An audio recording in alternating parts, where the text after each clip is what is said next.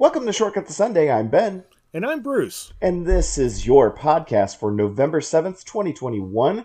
The uh, 20, proper 27, the 32nd. Uh, no, I'm, I'm doing it all wrong. I'm doing it all wrong. Uh, As proper this will 27, demonstrate, 20, there are no edits. right.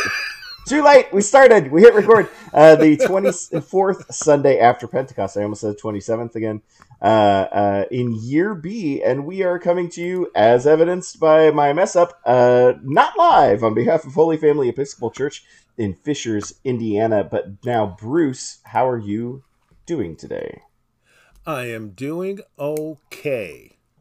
It was a little slow starting this morning, I have to admit. I almost swallowed the stopper from the top of my Starbucks coffee because I had not pulled it out before I wanted that first big slurp of wake up juice. Mm. And that's bad, right? That's bad. Okay, I got you. It's not a consumable un- under normal circumstances, unless you're a golden retriever chewing on plastic or something. Yeah, I, normal circumstances. I don't even know if I'd bother using that phrase. Uh, I, I think it's just bad. I think it, yes, I think bad. it is legitimately just bad. So, um, but uh, but yeah, well, I'm glad that you did not. yeah, it, it wasn't too. It wasn't actually a close call at all, but it was one of those things of I could have done that. Very yeah. easily could. It was have. the halfway raised thing, and oh, I haven't pulled that out yet. oh man, uh, uh, yeah. The so um, we're all alive. We haven't choked, uh, and uh, and uh, this is uh, this is this. We have. We were just talking about it before we hit record. Uh, uh, we have two more weeks of year B. Yeah, it basically ends the Sunday before Thanksgiving. So whatever that is, amazing. I think it, I think it's three weeks, but is it three? Well, okay. after this, it's probably two. Yeah, I was gonna say, I, yeah, it's. I think it's. I think it's only. I think it's only two. I can't after, be too future oriented today. I guess. Right, right. Well, we haven't done the podcast yet, so yeah, clearly so it hasn't happened. Yeah, clearly three weeks, yeah, like you said. November twenty first. Hundred percent correct. Clearly, I'm looking at a calendar now. November twenty first is the last Sunday in year B, mm-hmm, and the 1st mm-hmm. Sunday of Advent is November twenty eighth. Insane. Just, it is just just crazy that we are we're here. We're and we're at this point. It's hard to believe, but Christmas Eve is on December 24th. Wow. Um, wow. Speechless. Uh, yeah. which is a rarity for me. Uh, um, so uh, yeah, with the, the the the sudden realization that time more than marches on. Uh, um, we'll uh, wings on its feet. yeah, let's uh, let, us talk about it. so. The, I mean, you know, season after Pentecost uh, uh, wraps up. We start the new year in Advent. There's all sorts of stuff going on. So what's Bruce, what's going on? What's going on with in the church? Nothing. Well, nothing really, right? This this Saturday evening we have what our third, fourth oh, annual four. gospel at Hogwarts. Yeah, um, four. I think. I think it's four. I think four. Yeah, and it's um, an event for um, basically anyone under 18 to participate in, and we have lots of mm-hmm. adults involved both behind the scenes and as hosts, and we pull out some of the good themes from Hogwarts. Uh, from the books mainly more than the movies and integrate those with um, gospel teachings mm-hmm. with lots of activities. This year, there will be a focus on what we now call escape rooms for the um, kids to enjoy. So, so a Harry Potter style escape room. Yeah, puzzles. Uh, uh, narrated by Jesus. and they, you know, if anyone says, Jesus, you're cheating, you can go in and out of any room at this point in your existence. I understand. Right. right. It's not cheating. Uh, it's just uh, it's just using your gifts. It's it's not cheating. He's just better than you. yeah. so anyway, there's still space to sign up for that. Um, presuming that you're listening to this before uh, Saturday, November, whatever it is. Uh, Sixth. Okay. And uh, just go online and get all the information. We also have coming up um, a men's breakfast. We have uh, later on um, a breakfast with St. Nicholas um, for ooh. kids and adults. That'll be on a Saturday morning. Um, all sorts of stuff happening. You just got to go to the website to catch it all. Well, Bruce, I have a real quick question then about uh, Hogwarts. I'm over 18. Can I somehow live vicariously through the children uh, at, at the like at the event? If can I can I at least like uh, will there be fun for me if I like maybe hang back and watch my kid do stuff? Is that Oh yeah, yeah, that's very common. okay? Cool, cool, cool. I, I, I Oh, someone has a puppy walking outside. and we're moving on. Uh, Reel me back. um so all right so we got we got hogwarts coming up we have uh um uh um anything any- wait, right what's uh like anything else we still have uh, uh, obviously like adult forum and and, and yeah, still children's talking ministry about stuff going on um, s- saints through the year, through the centuries that have mm-hmm, um, helped address racism.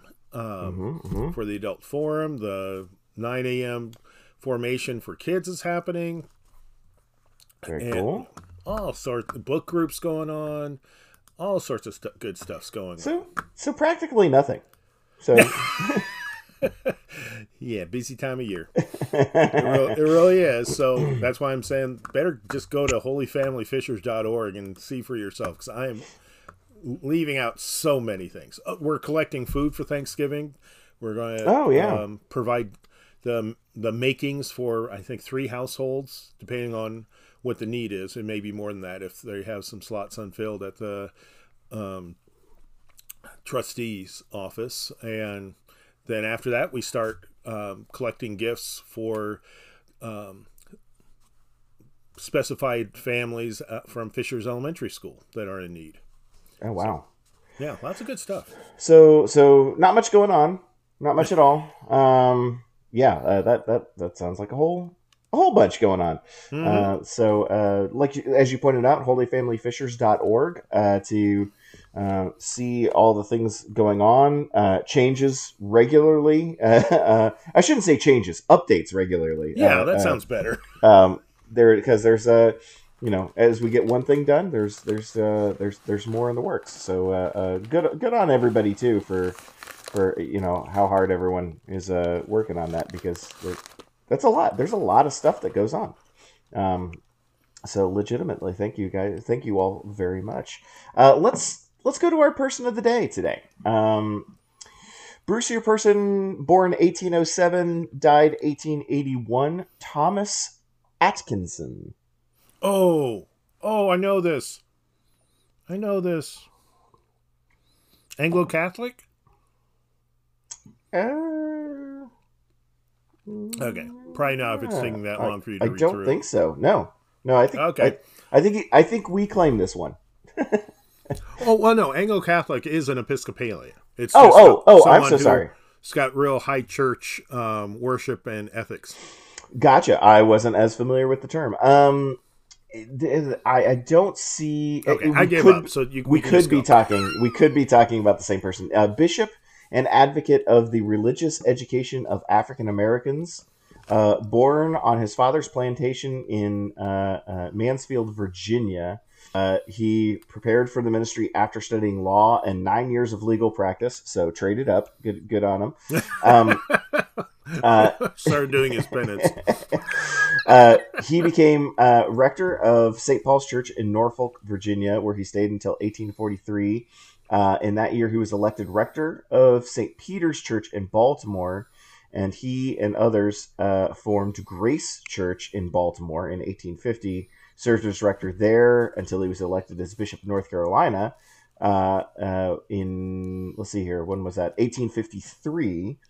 Uh, So pre Civil War still. Pre Civil War, we're, we're getting to it. Uh, he supported the founding of the University of the South and later participated in organizing the Protestant and Episcopal Church in the Confederate States Uh, but after the Civil War, Atkinson supported the reunion of the Episcopal Church. He was one of three Southern bishops attending General Convention in 1865 um, uh, and died in Wilmington, North Carolina. So, um, started in Virginia in the North, and uh, his ministry found him. Um, no, no, no, sorry. Vir- sorry. Virginia was a Confederate. Sorry, state. sorry, sorry. Yes, you're right. You're right.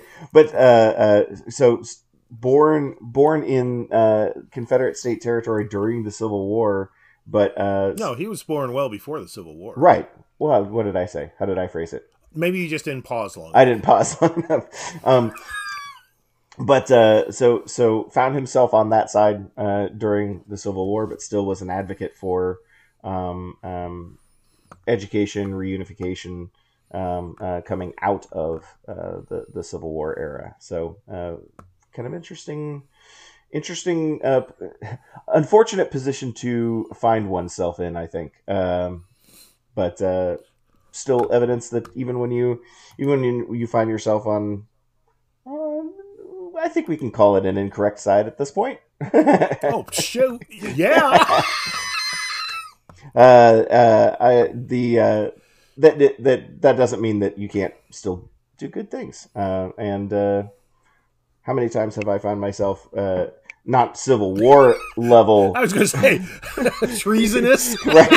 Not civil, not Civil War kind of level, uh, wrong side, but uh, uh, I've I've I make I've made poor choices before, and they, you can still you can still do some good uh, after after that. Yes, that's true. I'm going to stop talking now. Uh, wasn't a great grave I dig myself. Uh, so, moving on, uh, that was uh, Thomas Atkinson, uh, uh, um, uh, bishop and advocate of religious education uh, post. Uh, actually, technically, it doesn't say post Civil War uh, uh, that he was uh, an advocate for that. That would be actually interesting to know whether that ministry took place exclusively after the Civil War or if it was something he was involved in Mhm. for many years, for more years than that. Yeah. Um, it really is two very different things.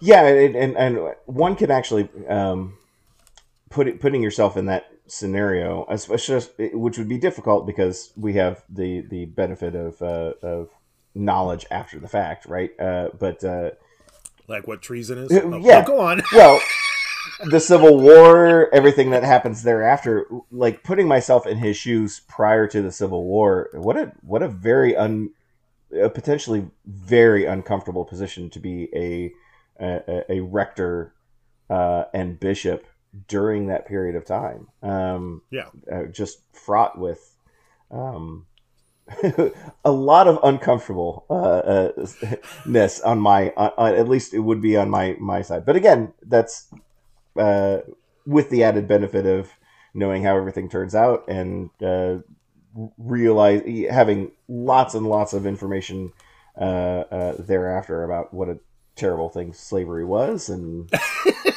look hey you I mean you laugh you laugh but there were there were millions of people who grew up during that period of time that saw no problem with it whatsoever so Yes. being being born that in was because being born during that period of time i mean there yeah, you would. It would have been if you were in Virginia. It probably would have been countercultural Mhm. to be against slavery. But the only way they could justify slavery was, I mean, not even justify, just even live with it, was to say that the people enslaved were subhuman right because you couldn't treat a human being that way. So, yeah, it it it wasn't that hard to see how bad slavery I, was. no, I, I, I'm not advocating. Let me be very Okay. clear about that. I'm not advocating. What all I, all I'm saying is uh, we we grow up being told uh, or, or taught lots of things. Uh, again, not to that level, but okay. well, but we believe stupid things that we're told for years, yes, and yes. without questioning it uh, very much at all. So. Uh, yeah. I, I, I, like I said, I would be. Well, okay. The the one I can claim, um, so I'm comfortable with this is when I was a kid, all the black and white reruns on TV, not all, but so many of them had ter- terrible stereotypes Mhm. of American Indians, of the roles of women, um, and you know, I didn't think critically about those things Right. until I was old enough to begin to understand. Uh, yeah. Yeah. Uh, there's Which, admittedly, was around age ten, but you know, I, I- don't expect many bishops to have the mental facilities of someone over the age of ten. I mean, I, I, there are, there are, they are out there. I was gonna say, I, I, the, bishops I have met, no, no, I, I agree with you. I, I would, I would, I, I they absolutely have uh, a higher mentality than that. Do I believe that those bishops have existed and maybe even do still exist? I, I, I wouldn't be shocked. so, I don't know. And, and meanwhile, in heaven, Axe is going, "Shut up already!"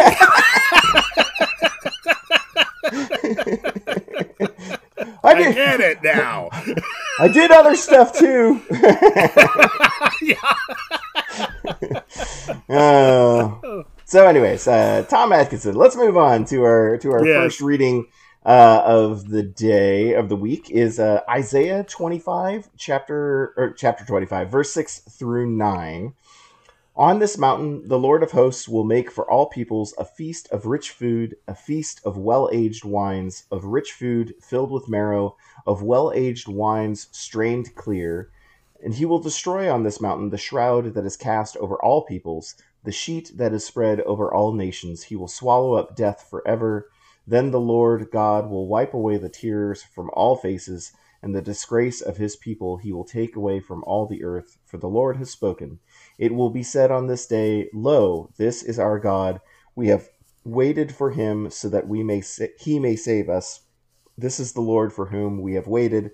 Let us be glad and rejoice in his salvation. Um, what mm, just let's help us uh, paint the picture of the setting here. What uh, mountain is this that on this mountain uh, the Lord of Hosts is doing this? Um, it's traditionally the site uh, in in poetry, so to speak, of God's royal. We can't even come up with a term for it in English, but if it's it's the mountain that symbolizes God's royal rule over the earth. Mm. I mean, it, it's not where God lives, but it is the holy mount. It is the holiest mountain. So this is this is like uh, this is a figurative um, mountain, not like this is Mount Sinai, this is Mount Horeb, this is like a, a a specific uh, specific. It's more of a concept, mountain concept. That's what you're Yeah. saying. Interesting. Yeah. Okay. So, um, which which is kind of I guess mirrored in other cultures, right? The the, the Greeks had like a specific place uh, to that they that they were, where the, the the gods world and the human world kind of like meet. Is that the kind of the same kind of a at this point at at this place is where Yeah, God well, it- touches? it's- It's more to have a competitive bid in okay. Because people almost um, instinctively are in awe of high mountains or high places. Mm-hmm. Um, you just gotta look at inspirational posters, and many of them include a generic photo of Oh, I was a peak. I was to say most of Bob Ross's paintings, but yes, Let's do a tree. a happy Um, little tree. Uh, uh, You have to do it right. Tree. yeah. Um, so it one of the things we find repeatedly through the scriptures, um, both the Hebrew scriptures and the New Testament, particularly in Paul's work, Mhm. is trying to meet people where they are, as, as in what are the religious symbols that are that they already know about, and how can their the interpretations of those be corrected. Mm. So many, many, many, as you've already pointed out, like with the Greeks, many, many, many religions claimed high spots as holy spots. And so this is the Israelites being gifted with a metaphor that allows them to reinterpret those pagan holy spots as holy spots of the one true God. Mm. It's like, yeah, I can do mountains. You want me to do mountains? I can do mountains. Hmm. Um, that's God talking in a Jewish accent. But, Okay, good. I had questions. so, particularly the Canaanites were regional rivals um, to the Israelites at this point, among others. Money- this was a very volatile region during the time of Isaiah. And so, to have this vision of a holy mountain was in a, helped God meet the people halfway. hmm You know what? What's on all the T-shirts? Mountains. Okay, I'll talk about mountains then. Hmm. Okay. It's topical. So interesting. Okay. Yeah, yeah, Um. Uh. Now, I mean, obviously, verse six here, the first verse. Uh. I I w- would love to go to this. Uh, you know, well aged wines. Uh. w- w- It, what's the focus on wines? It's a list of three, and two of the three are wines. Two. Yeah, you're right. Two out of the three. uh, Actually, I guess it's a list of four if you want to include rich food, quote unquote. Uh, so, uh, but I guess I guess that's the is Well, it, it's- it's, poetic then. Uh, uh, there you go. rich food, a feast It's- of it's- well aged wines, of rich food filled with marrow, of well aged wine strained clear. Yeah, it it's Hebrew poetry. Okay. So, again, as we've said many times, the in Hebrew poetry, in a sense, the way you know it's poetic is uh, is repetition of the same thoughts with different words. hmm So it's an emphasis that this is a hecka feast that's going to be offered. Gotcha. and it again f- follows the the cultural norms of the of the entire region hmm um re- all sorts of different nationalities where kings would particularly when they were n- newly crowned would hold magnificent banquets for their supporters Mm. So this is okay, Israel, you don't have an almighty earthly king, and we've kind of covered why that's a good thing not to have. Right. But you have the ultimate eternal king, and the feast you get is better than anything you've heard about the other kings offering, Hmm. the earthly kings. Okay. Okay. Um, what's this? What's the shroud that is cast over all all peoples? The sheet that is spread over all nations. Uh, that he's that's gonna be getting gotten rid of.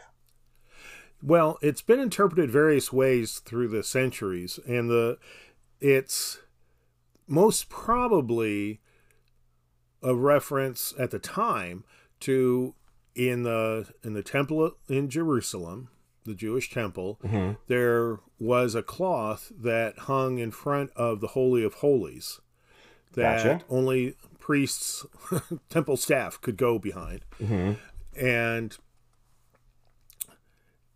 so this verse is about that cloth no longer existing there being no separation Isn't that is between god and all the people isn't that what's what gets torn uh, yeah in the temple in when one of the when- pa- passion accounts yeah and when when Christ uh, uh, breathes his last the earthquakes Yeah. and the the the temple curtain is torn in two. yeah and so it's prob it, it in all probability i forget which gospel that's in but in all probability that refers to this verse Okay, gotcha. that's not and unfortunately modern christians often interpret it as god being ticked off at jewish people oh but really? actually I don't know as if Yeah. I, I I have to admit I don't know as if I ever heard that. I thought that was Good. just I, I thought that was just uh, an indication that uh, the required an, imagery that the requirement of going to the priests in order to intercede with between you and God uh, is no longer an issue. Like it, it's kind of like almost like a metaphor for like Yeah, now that- you that's a good. you get to that's talk to your God directly now. Yeah, and and that's comes out of this passage Okay. because that's what this passage means. Mm-hmm. Okay. um, and goes beyond that to even in death we are no longer separated from God. Huh. So, you know, when the old inaccurate stereotype about oh Jews don't believe in eternal life, this is one of the passages that says oh yeah they do. Yeah. Um, yeah. Um. Uh. What was I going to uh, say here? Um. Oh yeah, because because this passage is i i- initially I was kind of like oh so like they this passage was written and then people were like yeah but still uh um you know chief priests and sacrifice and and you know all that continues for how long but this is this is a forward thinking uh, uh future based um passage it's saying at some someday this will happen right it's not today Sort of. But it also it also is today. Doesn't, doesn't say today, Bruce. I don't see. oh, it doesn't. It doesn't look like they say today. Are you sure? It keep in mind that Isaiah is written in the within the time frame of the most of Israel being taken into captivity to Babylon. mm. hmm So for a lot of folks who were hearing these words, temple sacrifice was no longer possible because they were hundreds of miles away from it. Gotcha. And so the the question the the huge theological question again we've talked about this before on various podcasts was when we are distant from the temple are we are are we not equally distant from God? Gotcha. Okay. And and so this is saying nope, you are not distant from God. Hmm. um, we we it's modern Christians. By that I mean like Victorian age on Mhm. have a a much deeper and unfortunate preoccupation with prophecy than our ancestors did. I don't know what you're talking about. not us. So- not us. Know, we, we want to know what's going to happen next. We want you know we want to binge watch life or something. Uh, th- ooh, that's a good way to put it. Isn't it? That is. I got to remember that one. and within the the Hebrew ti uh, language, within Jewish spirituality, there's much more uh, uh, acceptance that you don't get to know. right. Um, and one of the things that, like the book of Revelation, that we'll talk about in a minute, has a sense of is time being constant. As in, what's in the future is here already, and what's in the past is here, and yet nothing's here except right now. I mean, it's this whole Wow. Zen Mi- meditation Mind bendy. That I mean, yeah. did uh, the the author of the Book of Revelation watch Arrival? What what you know? Goodness. Amazing. So, so this is part. So Isaiah is one of those books that's excellent to read as it was, it is, it will be, which is pretty much, which is not a, a bad summary of the Hebrew sense of time passing. Yeah. Okay. Yeah. So this is not a pie in the sky promise. This is this is what's this is what is now. If you only to quote Jesus, if you only have eyes to see. Gotcha. Huh. I'm I'm still wrapping my head around a little bit of that. Great. It, it can literally take more than a lifetime. wow. That's that's pretty cool. Yeah. Um well, uh uh anything more about this Isaiah passage and maybe we just go to uh, uh go to that uh, uh reading. Just one quick note is that this is often read at funerals uh, appropriately as words of comfort to those who grieve. Hmm. That makes sense. That makes sense. Yeah. Um, um, it is it, it as as we kind of pointed out it the poetic language of it. It is it is very poetic. I do like it. Oh yeah, it's beautiful. Um, so, well, let's move on then to Revelation Yeah. chapter 21, verse 1 through 6a. Uh, then I saw a new heaven and a new earth, for the first heaven and the first earth had passed away, and the sea was no more. And I saw the holy city, the new Jerusalem, coming down out of heaven from God, prepared as a bride adorned for her husband. And I heard a loud voice from the throne saying, See, the home of God is among mortals. He will dwell with them as as their God. They will be his peoples, and God himself will be with them. He will wipe away every tear from their eyes. Death will be no more. Mourning and crying and pain will be no more. For the first things have passed away. And the one who was seated at the throne said, See, I am making all things new. Also he said, Write this, for these words are trustworthy and true. Then he said to me, It is done. I am the Alpha and the Omega, the beginning and the end. Um, I have to say, as far as uh, uh, passages from Revelation goes, this one's not the craziest. Not even close. like Yeah. every time we read from the Book of Revelation, it's like, uh, oh, what's it gonna say? How weird is it gonna be? Um, this one, it, this one actually, it, it feels almost like a continuation of Isaiah. If like if if you were to read Quite- them, yes. if you were to read them back to back, you would notice that like the the poetic prose might be gone, but um, a lot of the same imageries. yeah, yeah, a lot of the same imagery. Uh, very, very kind of similar, I think. Uh, far as intentionally. it, it, I was going to ask that. Is, is that intentional? Um, uh, yeah, a, lo- a lot of this passage comes from quotes either a sentence or a, a, a clause from Isaiah eh, or from Ezekiel. mm, So this is the passage that's supposed to draw us into the the sense of this of the book of Revelation being something that's thoroughly rooted in the Jewish heritage, hmm hmm even though it's kind of not. Yeah, uh, yeah. I was to say. So, uh, for for those at home playing, in ten seconds or less, explain the Book of Revelation for me. Go. I need the Jeopardy music in the background. um, the book of Revelation was a book of comfort given to early Christians who were being heavily oppressed by Rome and was a response to the fear that Rome was actually going to overwhelm Christianity and destroy it, and therefore destroy God. Ooh. So so the so uh, the the um, the reason why it's so um, kind of like it, it, it really is uh, you know the book of kind of the end of of of things you know that talks about the the four horsemen uh, uh, and, and death arriving and all these like crazy sign of end times.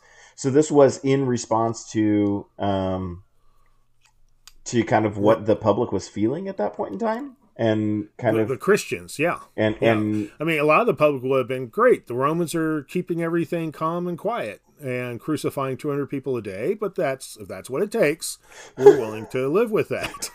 gosh, Um, and that, but that is what was happening. I mean, the crucifixions were by the 100s Mhm. and increasingly they were of Christians. So the Christian community was this. These were words of comfort that even as Christianity looked like it was on its last legs, Mhm. because the Roman Empire was so powerful. Christianity was going to survive. God is fine. No, the Romans cannot destroy God, even as the um, officially the Romans were saying that Caesar is the one tr- one true God, the ultimate God. Mhm. Um, all that not true, and so that's one reason why the Book of Revelation pulls from Isaiah, Ezekiel, I believe Daniel, Mhm. um, and some other um, Hebrew scriptures to say, you know, th- we're we're not just saying this because of how bad things are. This is what's been said for centuries and centuries to God's faithful.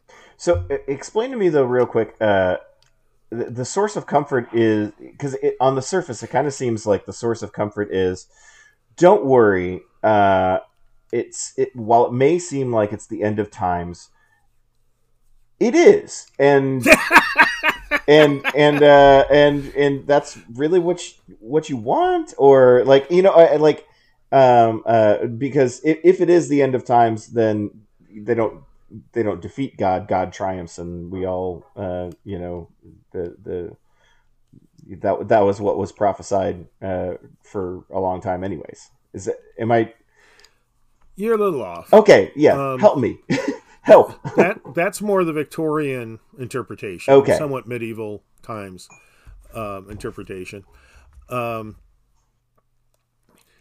it, a, most of Revelation is well, and it's revelation, not revelations, because it's a single revelation that is said in multiple ways, Uh huh. um, rather than a series of prophecies, as um, in more recent times it's been interpreted Right. was it was written in code language that contemporary readers would have understood as repeated references to the Roman Empire, Roman oppression, Roman techniques of torture, things like that. And that's what it describes passing away rather than all of existence. Gotcha. So the metaphor continues. Uh, I, Yeah. I really shouldn't try to take a meta- metaphorical uh, writing and apply, you know, physical uh, ones and zeros to it, uh, Right. uh, because that would be silly. That'd be like a that'd be like a, a reading a a, uh, uh, a science book and trying to add like, well, what's the narrative thread for Right. this liter you know this literary piece that we're that we're Yeah, looking at Worst novel I ever read. It's the phone book. right there was That's no why there were so many there was no character development at all you introduced just char- kept coming and arriving and arriving and arriving. right characters one after another with no no uh, plot development it was awful one And none of them lived next door to each other until 100 pages later, there's someone living next door to it. right right You got to remember that. terrible terrible worst Okay. you know Enough of the phone book.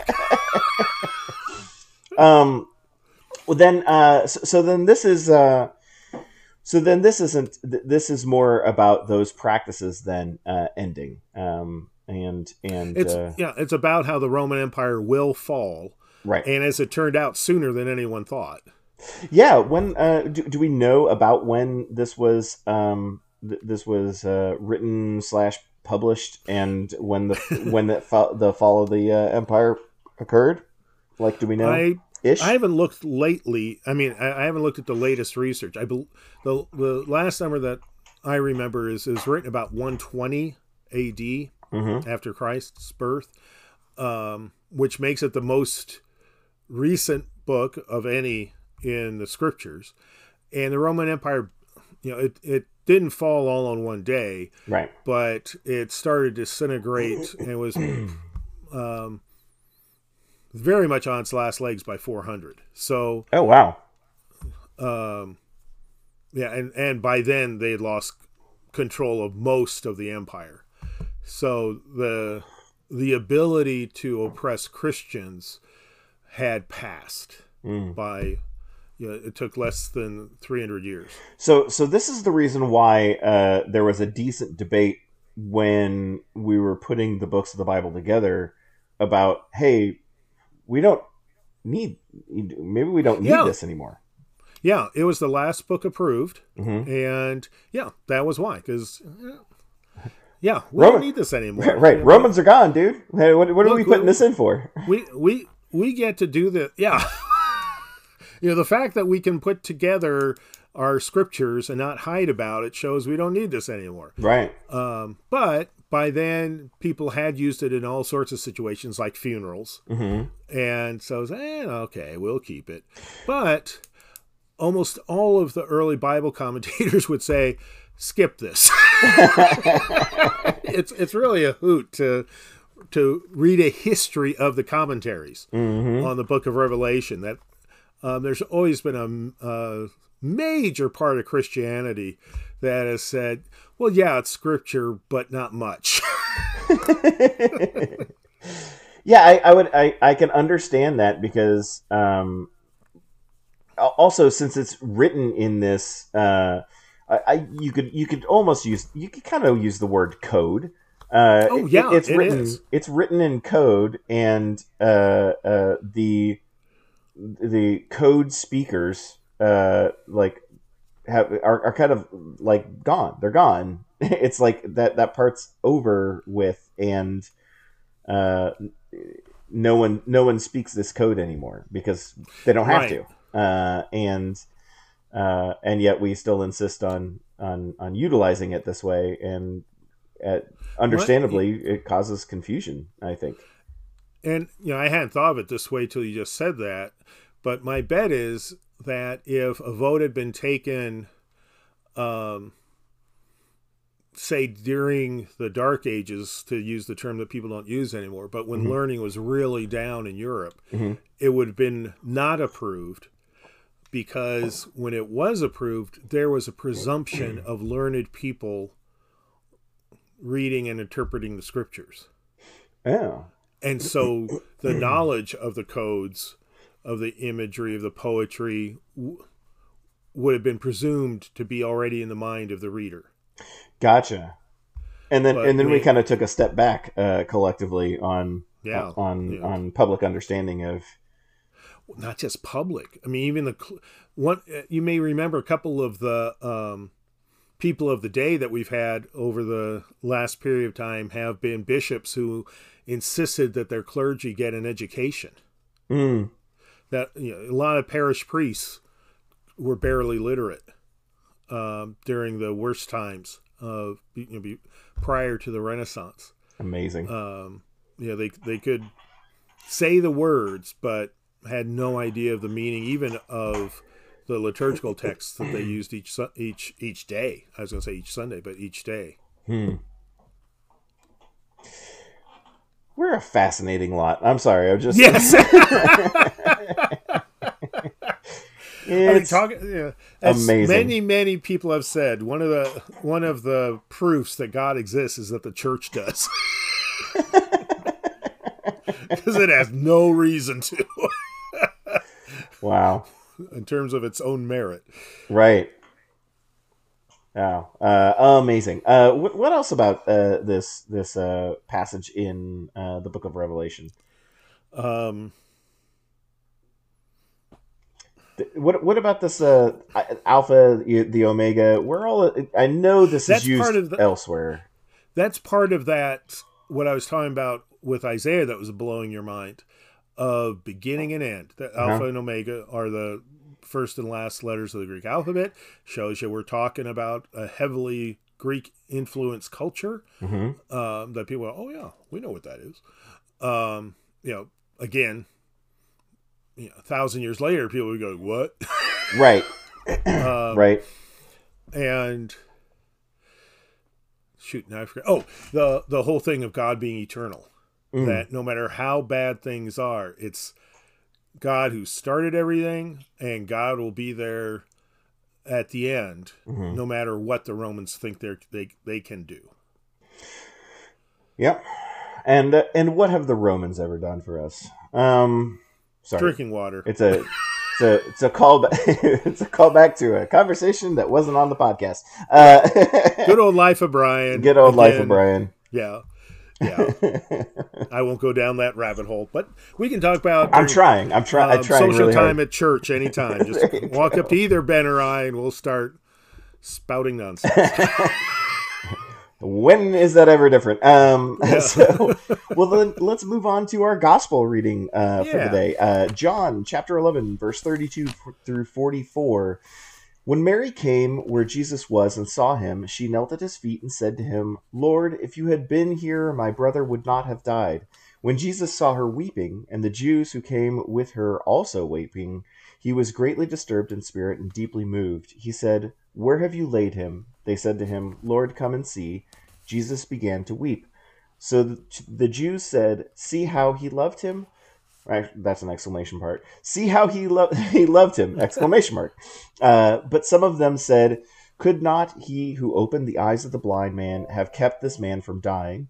Then Jesus, again greatly disturbed, came to the tomb. It was a cave, and a stone was lying against it. Jesus said, Take away the stone.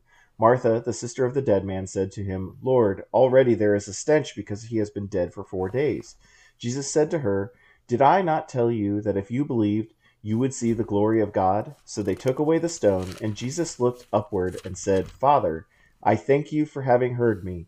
I knew that you always hear me but I have said this for the sake of the crowd standing here, so that they may believe that you sent me. When he said had said this, he cried with a loud voice, uh, loud voice, Lazarus, come out. The dead man came out, his hands and feet bound with strips of cloth, and his face wrapped in a cloth. Jesus said to them, Unbind him and let him go. Um, Bruce, this is the Lazarus story. We've already done the Lazarus story this year. I mean, it, don't get me wrong; it's a great story, and you know, I suppose worth doing more than one of. But how come? How come we're doing this again? Because it's so cool. Got it. It's like back in the day when the radio station would play the hot song every 20 minutes. Okay. Okay. Um, but it, it part of the celebration of All Saints' Day is reflecting on what eternal life means and how it came to be. Why, you know, why did God gift us with that? It was certainly not required. Mm-hmm. Um, which I'm in Greek um, cosmology. Their concept of the soul was that that was a given. That there, it was a given that there was an eternal existence of some kind. Mm. They they didn't. It wasn't like Christian or Jewish senses of eternal life. In Jewish Christian thought, the gift of eternal the eternal life was a gift from God. It was. It's not a given, and it's not even necessarily how humans were created to be.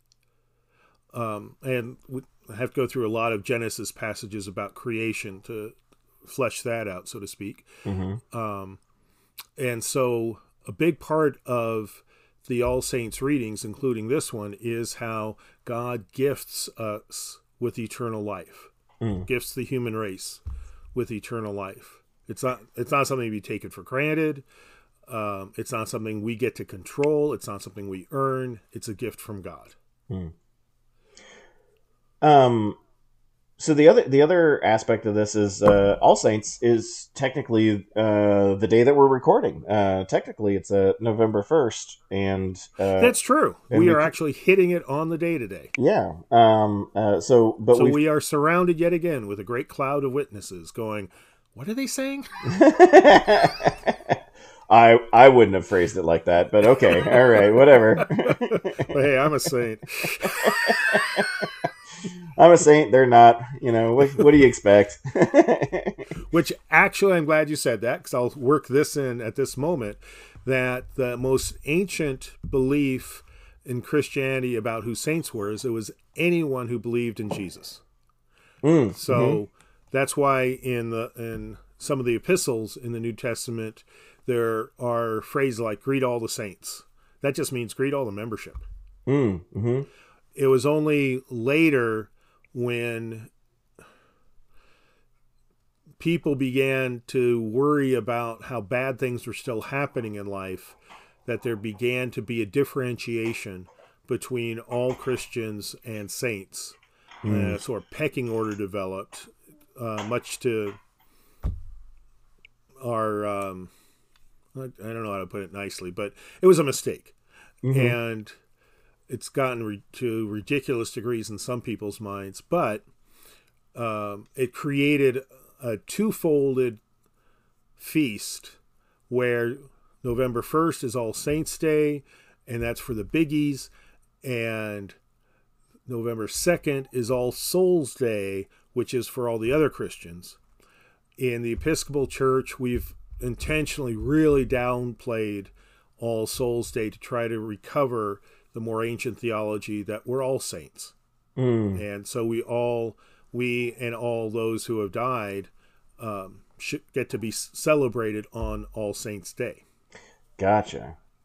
Yeah, I, I, am not not so much of a fan of uh, pecking orders, uh, mostly because I would find myself way in the basement. Um, uh, I'd be well pecked on.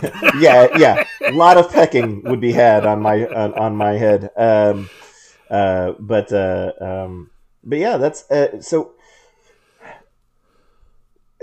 Yeah, that's that's interesting we do, we sure do love uh, our hierarchies, though, don't we? I oh mean, yeah. I mean, because it lets us off the hook. It lets us off the hook, and uh, and, and and unless you know we're on on on on the pecking uh, the pecking portion of the order. Um, well, there there are a lot of people. You know, this is just my opinion. Um, like nothing else has been today. Um, there are a lot of people that would that think it's worth it to be pecked on, at least some, if they don't have to have any responsibility in life. Hmm. Let alone eternal life. So, you know, there, there are all sorts of famous phrases by saints um, in their biographies about, you know, God make me holy, but not yet. Um, Saint Augustine's the one who's most famous for that. Um, but you know that that I think that captures something in the human spirit all too often of it's a lot of work to be a good person and I'd rather someone was a good person on behalf of me and I'll catch up later. Ah, yeah, okay. I got gotcha. I mean, yeah, I and, guess that makes yeah. sense. I mean, yeah. I can understand the temptation. Yeah, yeah. And so that's that's one of the reasons one of the reasons why people didn't fight off the as the tradition shifted towards the hierarchical view of saints and why there's um, why it's hard sometimes to talk about all of us being saints because we fall into that on the one hand the healthy suspicion of anyone saying they're holier than thou right but also resist that call to higher responsibility that being a saint implies. Yeah, if I'm a saint, then I have to start acting like one. And right. Uh, no more cutting off people in traffic. Yeah. Yeah. No, that's goodness. That's the least of my worries. Uh, um, yeah, that would be that would be really difficult. Um, well, let's let's switch back over to the the actual reading uh-huh. then. Uh, I don't remember actually off the top of my head. Uh, I, I, had mentioned we'd had the Lazarus story. I don't know as if it was the John Lazarus story, if it was one it, of the others. It's the only place where it occurs in the Gospel is it, of John. Is it really the only place? Yeah. yeah. It's such a prominent story. Uh, yep. I'm kind of surprised. I well, I'm not kind of surprised at that. I am surprised. Color me. You are gassed surprised. flabbered. Yes. Yeah. Uh, that this any indication as to why that is. Why? I mean, this is a this is a huge deal. I mean, don't get me wrong. Nothing against the you know the the the healing of blind and deaf individuals and and everything but, or the resurrection yeah this is a serious miracle i mean you know what i mean like this is yeah. a crazy uh, a, a, hugely important miracle. Uh, how come the story's not told? Well, we don't know. Is the the bottom line answer? We don't know why e- each gospel create each gospel writer chose the stories that were chosen. We have various theories and guesses and things like that. Mm-hmm. Um, but John was the last gospel written. John certainly had knowledge of the Gospel of Mark. Mm-hmm. Um, and so it may be that he said, guys, you're, you're leaving out this primary st- story that I, I think is the is a primary story. So I'm going to make sure it's in here. I mean, the other th- yeah, I'm with John. yeah, yeah. And so it's it's it could be as simple as that. In but it's also true that in at least one of the other gospels i don't have the gospel parallels in front of me um, there's the story that echoes ezekiel's not ezekiel's elijah's um, res, uh, recoup, um, resuscitation story Mm-hmm. of restoring a young man to life who was the only son of a widow. Um, Jesus does a, a miracle like that in one of the other gospels. It just it doesn't get as much play to us because we're not as steeped in the Hebrew scriptures to know that this is a callback to a miracle that took place hundreds of years before. Mm-hmm. So, in some ways, I think the Lazarus story really appeals to us because you don't have to know anything going in. It's every step is explained, and there there is no presumption of knowledge about much of anything. It's okay. He died. It's been four days. There's a stink. You know, it, it's laid out there for us, so it's a very accessible story. The other thing to keep in mind is John has very few miracle stories compared to the other gospels. And so his tend to be big ones, like turning water into wine. That only occurs in John. This one only occurs in John. Um, I'm blanking on another one that only occurs in John. And it's not unusual to have unique pieces in a gospel like the gospel of luke is the only place where the story of the good samaritan and of the prodigal son occur and you think man those are awesome why don't the other guys have them Mm-hmm. we don't know but that is why we have four gospels is the early church leaders said you know we you can't leave out the one that has Lazarus, and you can't leave out the gospel that has prodigal son. Okay, th- so those two are givens. Let's you, know, you mm-hmm, can't leave mm-hmm. out the one with the three kings because only Matthew has the three kings, um, and everyone knows Mark's the one that started all the gospel writing, so we need that one. I mean, that's a grotesque summary of how the decision was made. Sure. Um, and then there'd be, oh yeah, the gospel of Peter, that's too wild. That one doesn't get in. yeah, it still seems. I, I don't know. I, I, I hear all your explanations. I just it still seems crazy to me that this is like it. The the the is I it, the only common thread with at least the the two uh, um, miracle stories that John has and nobody else does is that wasn't the the wedding in Cana and this so they both involve family. Was there like a was there was there a, a, a concept of like oh yeah but that was you know that was Well, family they- don't we don't put that in here Um, not so much family as close, close um, relationships.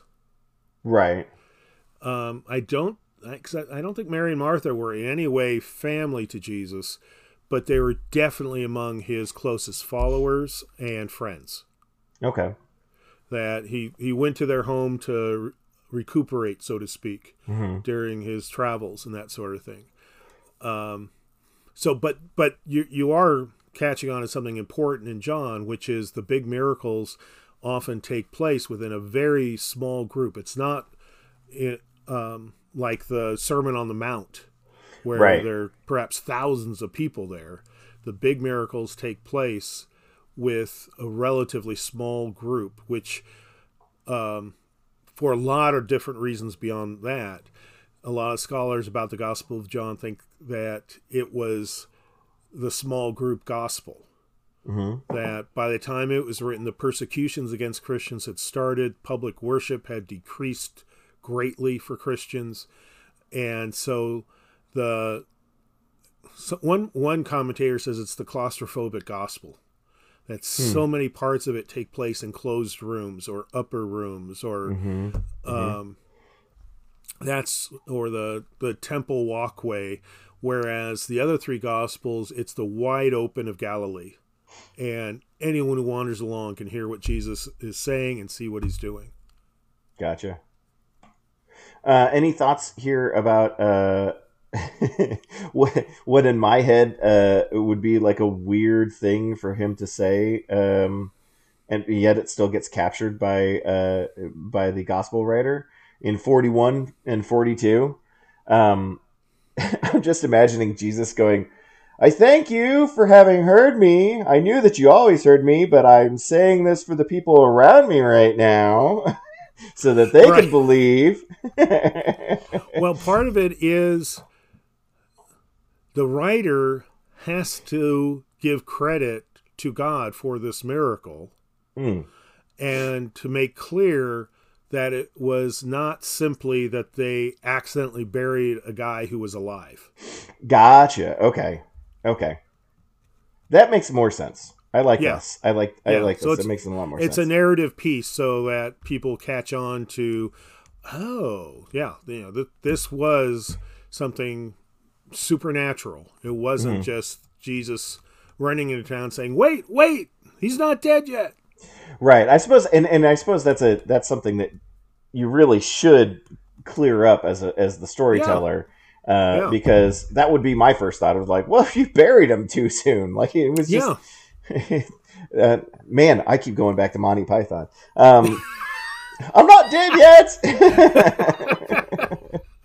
um, but uh, but that would be my yeah. That would legitimately be my first thought of like, Yeah. oh well he came out and he was still alive because he wasn't dead in the first place.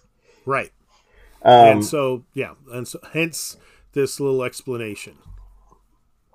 um, yeah. Um, I'm, still have trouble figuring out how uh, Lazarus comes out with his hands and feet bound. Uh, but you know, Not very slowly. very, very slowly.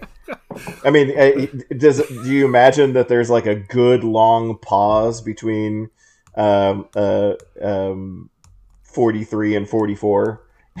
Give like Jesus has to even like turn to like the crowd and like you got to give him a minute though. Hold on, wait, wait for it, wait for it. Well, There it- he it- is. There he it- is. That's a good Lazarus. Uh, well, it, it it literally depends how big the tomb is. That's true. That's true. Some some were so small that once the opening was open, usually it was covered by a stone, a, a carved big rolling uh, stone. Once that stone was rolled away, you'd see the um, surface on which the shrouded body was laid. So they'd immediate crowd would immediately you know see his head or his feet, um, depending on how it was oriented. I gotcha. Okay. So, so, so, yeah, possibly like they rolled the stone away and you could see like the body get up. Yeah, Okay. Yeah, yeah.